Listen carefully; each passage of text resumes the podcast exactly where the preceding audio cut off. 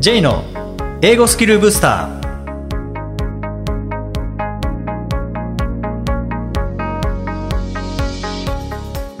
こんにちは J こと早川浩二ですこんにちは、アシスタントのあきです。この番組は旅行や仕事で英語を使えるようになりたい方、TOEIC などの資格試験の勉強している方、英語学習へのモチベーションを高めたい方にスキルアップのコツをお伝えしていく番組です。J さん、今回もよろしくお願いします。よろしくお願いします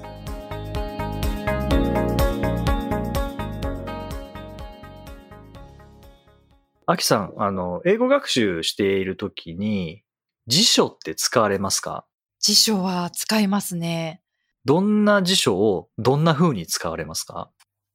私は基本でも普通のあの日本語の日本語訳の出てくる辞書を私は使ったりしますけれども、それでもニュアンスがわからないとき、うんうん。そうは言ってももうちょっとなんかこれとこれの違い知りたいみたいな微妙なニュアンスを知りたくなると英英辞典を使ったりしますね。うんうんそうするとより具体的にその違いが分かったりするので、一歩踏み込む時にはなんか英英辞典使うっていう感じかもしれないです。うーん。この英英辞典って本当いいですよね。わかりや、すいですよね。うん、英和辞典だと確かに意味はわかるんですけど、ニュアンスがわかんないんですよね。なんかこう、日本語ってなんでしょうね。平たく言っちゃう、なんでしょうね。なんかそのニュアンスが伝、どうも伝わってこないなって思う時が多いですね。うーん。っていう意味では、それこそ、what's the difference between は study い and learn って思ったときは、まあ先週の useful expression ですけども、こう思ったときは、それを、もちろん英和辞典で調べるっていうのもいいと思うんですけど、英英辞典で調べることによって、なんかその定義がわかりますもんね。あ、定義。確かにそうかもしれないです。うーん。英和辞典って意味じゃないですか。はい。英単語に対しての意味。もちろんそれはそれで大事なんですけども、英英辞典って、まあ国語辞典みたいなもんですよね。そうですね。国語辞典って定義を調べますよね。あだから英英辞典も意味というよりは定義を調べるのあ。で、うんうんまあ、仮に意味知らない単語であったとしても、定義が分かったら、あ、つまりこういうことかなって、なんとなく、まあ、ぼやっとした理解できますもんね。ああ、確かに意味というより定義っていうのはすごいそうかもしれないです。その定義さえ分かれば使い方分かりますからね。そうなんですよね。なんか、もやもやしますけどね、定義だけだと。でもなんか、この単語はこういう意味っていうふうに日本語で覚えるよりも、日本語で覚えると単語1個になっちゃいますよね。はいはい。でも定義だと、文で書いてあるので、こういう時にこう感じることみたいなうん文で書いてある。るので、だからこうイメージしやすいんですよね。ああ、それはありますね。うん。じゃあ、あこれがそういう意味なんだっていう定義なんだっていうのが分かると、なんか日本語にならなかったとしても、つまりこういう時に使うやつねっていうのが分かれば、なんか理解感、覚的に分かりますよね。そうですね。た定義は感覚的に分かりますね。はい。うん。まあ、これ、あの、初級レベルから英英辞典ってなると、やっぱりちょっとハードルが上がってしまうので、定義の説明の中に知らない単語があったら、またそれ調べなきゃいけなくなっちゃいます、そうですね。うんね、それは大変なので、あの、どちらかというと、まあ、中級者から上級者向けではあるんですけど、はいやっぱ。りこう、英英辞典を使って、定義をチェックしてみる。で、これは知らない単語を調べるときも英英辞典はおすすめなんですけども、すでに知ってる単語で似てる意味はいはい。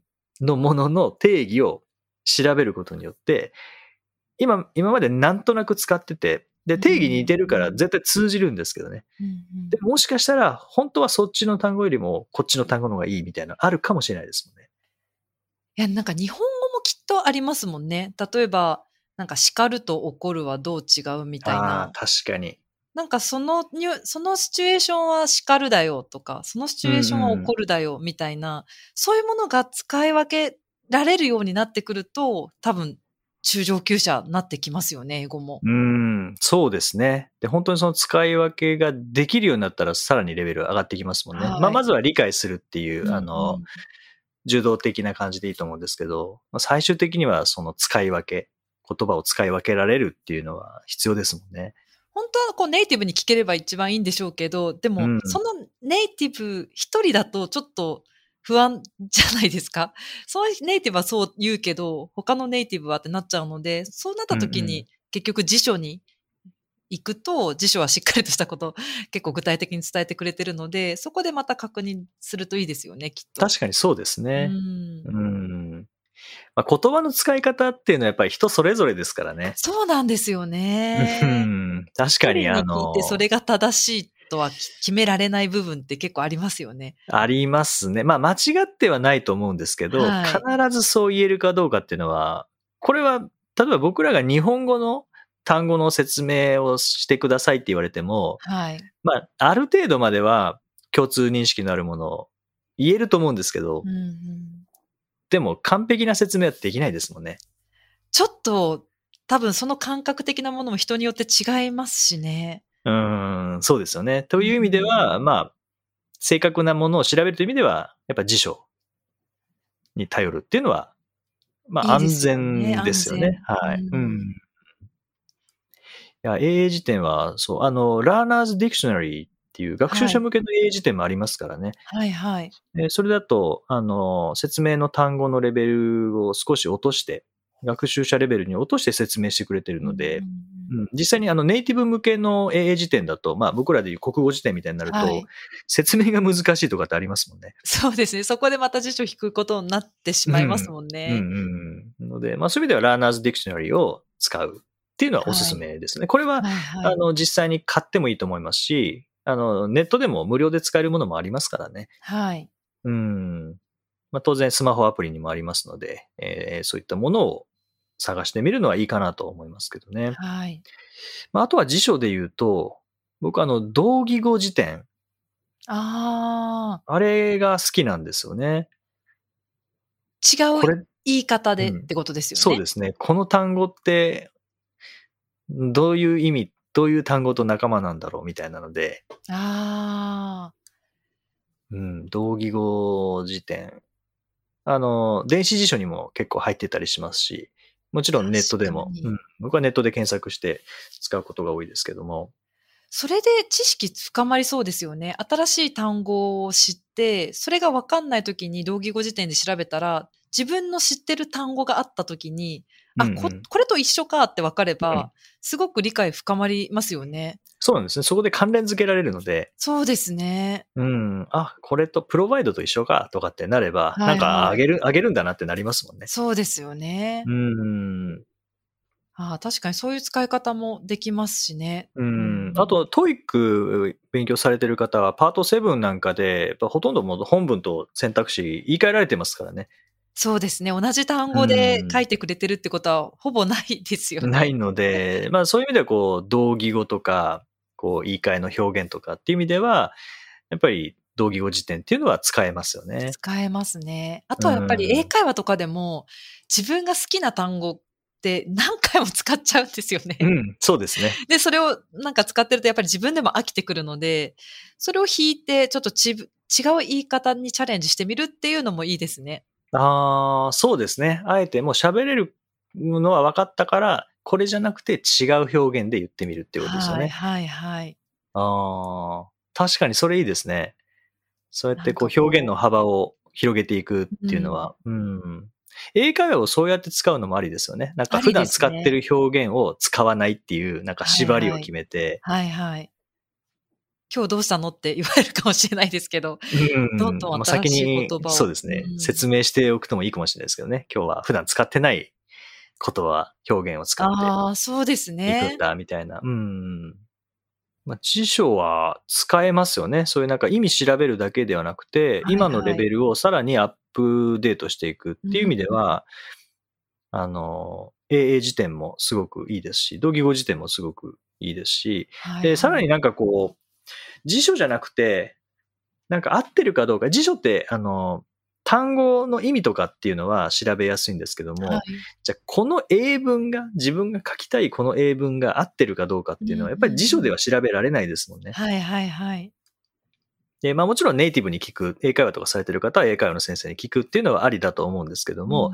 なんかもうそういうのじゃなくても今すぐに知りたいって言った場合には、結構、あの、Google を辞書代わりに使うっていうのもありかなと思うんですそれ、あの、Google 翻訳じゃなくて、はいはい、まあ、Google 翻訳の、まあ、質もこう高まってはいるとは思うんですけども、はい、なんか翻訳というよりは、実際に、えー、自分が書いた英文を、英文が使われてるかどうかを検索する。うん。で、検索して、例えば3万5千件とか出てきたら、これはもう使われてますよね。3万使われてますし、使えますよね。はいはい。ただ、あの、結構短い文なのに、なんか28件とかだったとしたら、それは多分使われてないんですよね。間違ってる。その検索の方法はすごく便利ですよね。うん、便利ですね。ただこれコツがあって、あの、この通りで、あの、書かれてるものを全部検索するってなるのであれば、えー、例えば、Thank you very much for coming today out of your busy schedule っていうので検索したいってなった場合には、そのまま打ち込むと、その単語使われてるものが全全部になっちゃうので、はい、その並びとかじゃなくなっちゃうんですよね。そうです、ね。なので、あの、クオーテーションマークをつけて、はい。クオーテーションマークで、その Thank you very much for coming today out of your busy schedule っていうのをクオーテーションマークで囲った上で検索したら、そのまま使われているもの、はいはい、一軸同じもの、スペルミスしたらそのスペルミスしたものも含めて、その通りのものが検索されるので、うんうん、そうですね。で、いっぱい出てきたら、あ、これ使えるんだなとか。はいはい。まあ、当然、あまりに長かったら、合ってたとしても、その通り使われてるものって、当然数は少なくなりますからね。はいはいはい、判断しづらくなりますけどね。うん、区切るといいかもしれないですね、ある程度。そうですね。フレーズごとに区切る。うん。例えば、to の不定詞の前までとか。はい。あとは主語を省くとか。あと、時制を現在形にしてみる。実際は過去形なんだけど、で使うんだけれど、現在形にしてみるとか。はいはい。いうふうにして、で、まあある程度ヒットしたら、それは使えるっていうことですからね。うん。それで検索してきて実際にこう、記事の中とか、何かでニュースの中とか、なんか使われてたら自信になりますよね。あ、自分が書いた文章ここで使われてるな、みたいな、そうですね。で、なんとなく書いたものがちゃんと使われていたら、それってもうなんかネイティブの感覚が 備わってきたっていう感じですもんね。はいはい。うん。そのやっぱ調べるっていうのは、うん。結構、まあ面倒なんですけど、手間かかるんですけど、でもその手間をかけた分を、これ使えるんだ、なのか、あ、これ使えないんだな、じゃあどうすればいいんだろうなっていう。うまあ、間違ってた場合にどういうふうに調べるかっていうのはまた難しいですけどね。あうん。だからまあ、正しく使われ、これが自分が書いた英文が正しいかどうかのチェックっていう意味では、Google の翻訳とか、あ、翻訳じゃない、Google の検索窓に入れて、はい。で、そのまま検索するっていうのはありですよね。うんうんうん、うんなんか、アキさん、普段、こ辞書じゃなくてもいいんですけど、はい教材をこうやる以外に何か工夫されてきたことってありますか、はい、その辞書の使い方でもいいですし、まあ、ネットを使ってでもいいですし。私、あの、英語で日記を書いていくようにしてるんですね。ああ、今も？それ、書いてます。うん。で、それを、あの、英会話でチェックしていただいてるんですけれども、先生に。うんうんはい、で、ただ、やっぱり似通っちゃうんですよ。日々のことなので、同じようなことになってしまうので、あえて、例えば辞書でバーッと引いた単語で、ああ、なんかこの単語いいなとかって思うものをあえて入れるようにしてますね。でそうすると自分の言いたいことの中でその単語を使えますし、で、なおかつそその話をネイティブとすることになるので、あの、チェックする際に。あなので結構記憶にも残るっていうことをやってますね。辞書はそんな感じで使ったりしてます。あ、それいいですね。ライティングまずはしてみて、で、はい、ネイティブチェック受けて、はい、で、それについて話をするわけですもんね。そうです、そうです、そうです。ああ、じゃあライティングとスピーキングと、で、当然その、内容を聞いたりもしますからね。はいはいはい。なので、それすごく記憶に残るんですよね。なので、自分の身の回りのことが、大体それでちゃんと言えるようになってくる。で、しかもライティングちゃんと見てもらってるので、文法的な間違いとかそこで削除できるじゃないですか。なので、きちんとした文法で喋れるようにもなるっていう。はい、すごくライティングって活かせますね、ねそういった部分でも。うんそう、英会話って、なんか、英会話っていう名称から、こう、ただ単にこう、会話をして終わりみたいなイメージはあるかもしれないですけど、うん実際ライティングチェックしてもらったりとかってできますもんね。できます、できます。うん。で、結構その、ある程度喋れるようになってくると、すごく細かいミスは見逃してくれる先生がすごい多いんですよ。うんうんうんで、なんかそれが私は、ちょっと、あの、なるべく直したい人なので、うんそれをちょっとじゃあライティングで書き起こしたら見てくれるんじゃないかと思って、なるほど。見てもらうよ。ようにしたんですね。そそうすると、あれこれ普段こんなこと言っててもススルーされてたのに、あライティングで書き起こしたらチェックされたみたいなことが結構あるので、うんうんかうん書いてみてもらうっていうのはやっぱり意味ありますね、結構あ。いいですね。はい確かに。こう、スピーキングだと逆にやっぱり、あ、あが抜けたなとか、はいはい。あ、to がいいんだったなとかって思ったとしても、そこで止めちゃうと、会話が途切れちゃいますからね。そうですね。なので会話重視、流れ重視だと、なんか気を利かせてわざとこうスルーしてくれるので。うん。確かにライティングだともう事前にというか、読みながらチェックできますからはね。いはい。そうですね。うんそうですね。あのー、英会話、オンライン英会話とかされてる方で、なあ、そうか、そういうやり方いいなって思われた方、もうぜひ実践していただければと思いますし、うんあとは、はいオンライン英会話申し込んでるんだけど、なんかあんまりこう、なんか喋りたいこともないし、なんかモチベーションも上がんないなって、最近全然レッスン受けてないなという方は、なんかもうそういうやらなきゃいけない環境にしてしまうっていう、あの、もう自分のことを日記を書いて、それを添削してもらって、そのことについて話すっていう意味では、絶対自分の身の回りのことを話すことになりますもんね。そうですね。うん。なそういう意味では、こう、ビジネス系のことは、あんまりやりたくないっていう方、もしかしたらいらっしゃるかもしれないですもんね。はいはい。ただ、教材がビジネスだったら、どうしてもレッスン受けてしまうと、その教材のレッスンを受けてしまうと、どうしてもそこから離れられなくなっちゃいますからね。そうですね。うん。かといって、フリーの内容だと、なんか、趣味の話とか、なんとなくして終わっちゃう。フリーは結構難しいですよね、よね意外と。今日何学んだんだろうってなっちゃうので、そういう意味でははいライティングから入って直してもらいながら、で、うんそれをまた自分で声に出してみることによって、正しいものが言えるようになってきますもんね。そうなんですよね。しかも自分のことなので、もちろん興味のあることなので。はい。うん、おーいいですね。まあぜひぜひオンライン英会話されている方は、そういった使い方も検討してみてはいかがでしょうか。はい。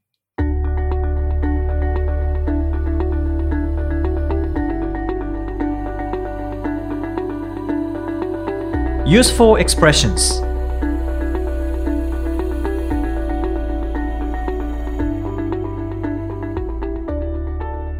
続いてはビジネスや日常で使えるお役立ち表現をご紹介いただきます。J さん、今回の表現は何でしょうか？はい。えー今回は、not that I know of. not that I know of. えー私が知る限りはそうではありません。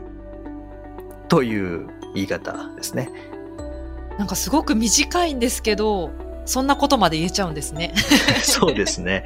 しかもこれ文法がちょっとわかりづらいっていうのはありますけどね。わか not that I know of ですね。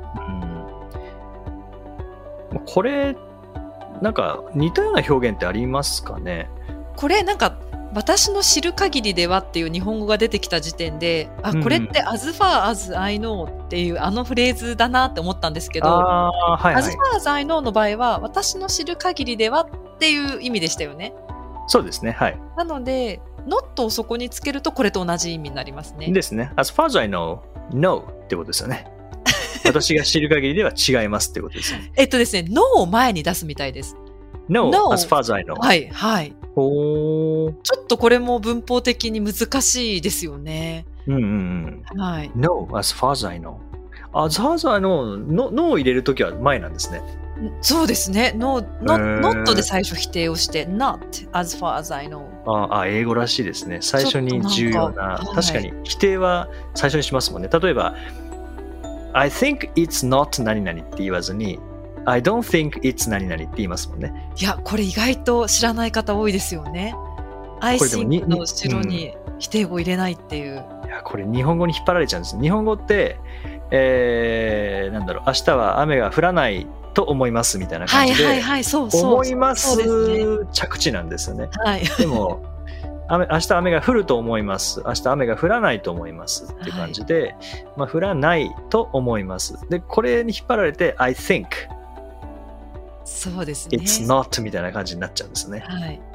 でも、フルとは思わないなんですよね、英語は。英語の、そうですね。思わないことを言うのであれば、I don't think って言わなきゃいけないんですよ、はいはいはい。これは最初、結構私、昔直されました、よく。うんこれでも意識しないと絶対 I think it's not みたいになっちゃいますもんね。はいはい。日本語式で考えると完全にそっち行きますよね。これはでも難しいですよね。だって文法間違ってないわけですからね。文法間違ってないんですよ。そうですよね。うんそう言わないっていう、はいはい。それこそ言語の特徴なんでしょうね。そうですね。なので、うんまあこれも最初に not がついてるんですよね。うんですね。うん not that I know of。はいまあ、これ文字で覚えるよりは、これ、まあ、これこそなんか音で覚えましたね。僕はなんか、これ映画とか、 TOEIC でもなんか出てきたことある気がするんですけど、そうですか。うん、not that I know of。なんかリズムで思いましたね。うん。このザライのところがつちょっとつながる感じとかも、パッと言えたらいいですよね。ザライうの。ん。うん確かに、not の t が消えたりとかっていう、なんか英語の特徴が、ね 結構入ってますね。あ確かに。うん。not that I know of. not that I know of. うん。あリズムがいいです。もうこのまま、もう文法を考えずにこのまま使えるといいですね。そうですね。うん。で、これまだはっきり自分では、あの、まあ、自信はないけど、100%合ってるか分かんないけど、まあ、私が知る限りではそうじゃないんですってことですもんね。そうですね。うん。だから、自分に関しては僕、私の考えではみたいなうんところまで入るので、はいはい。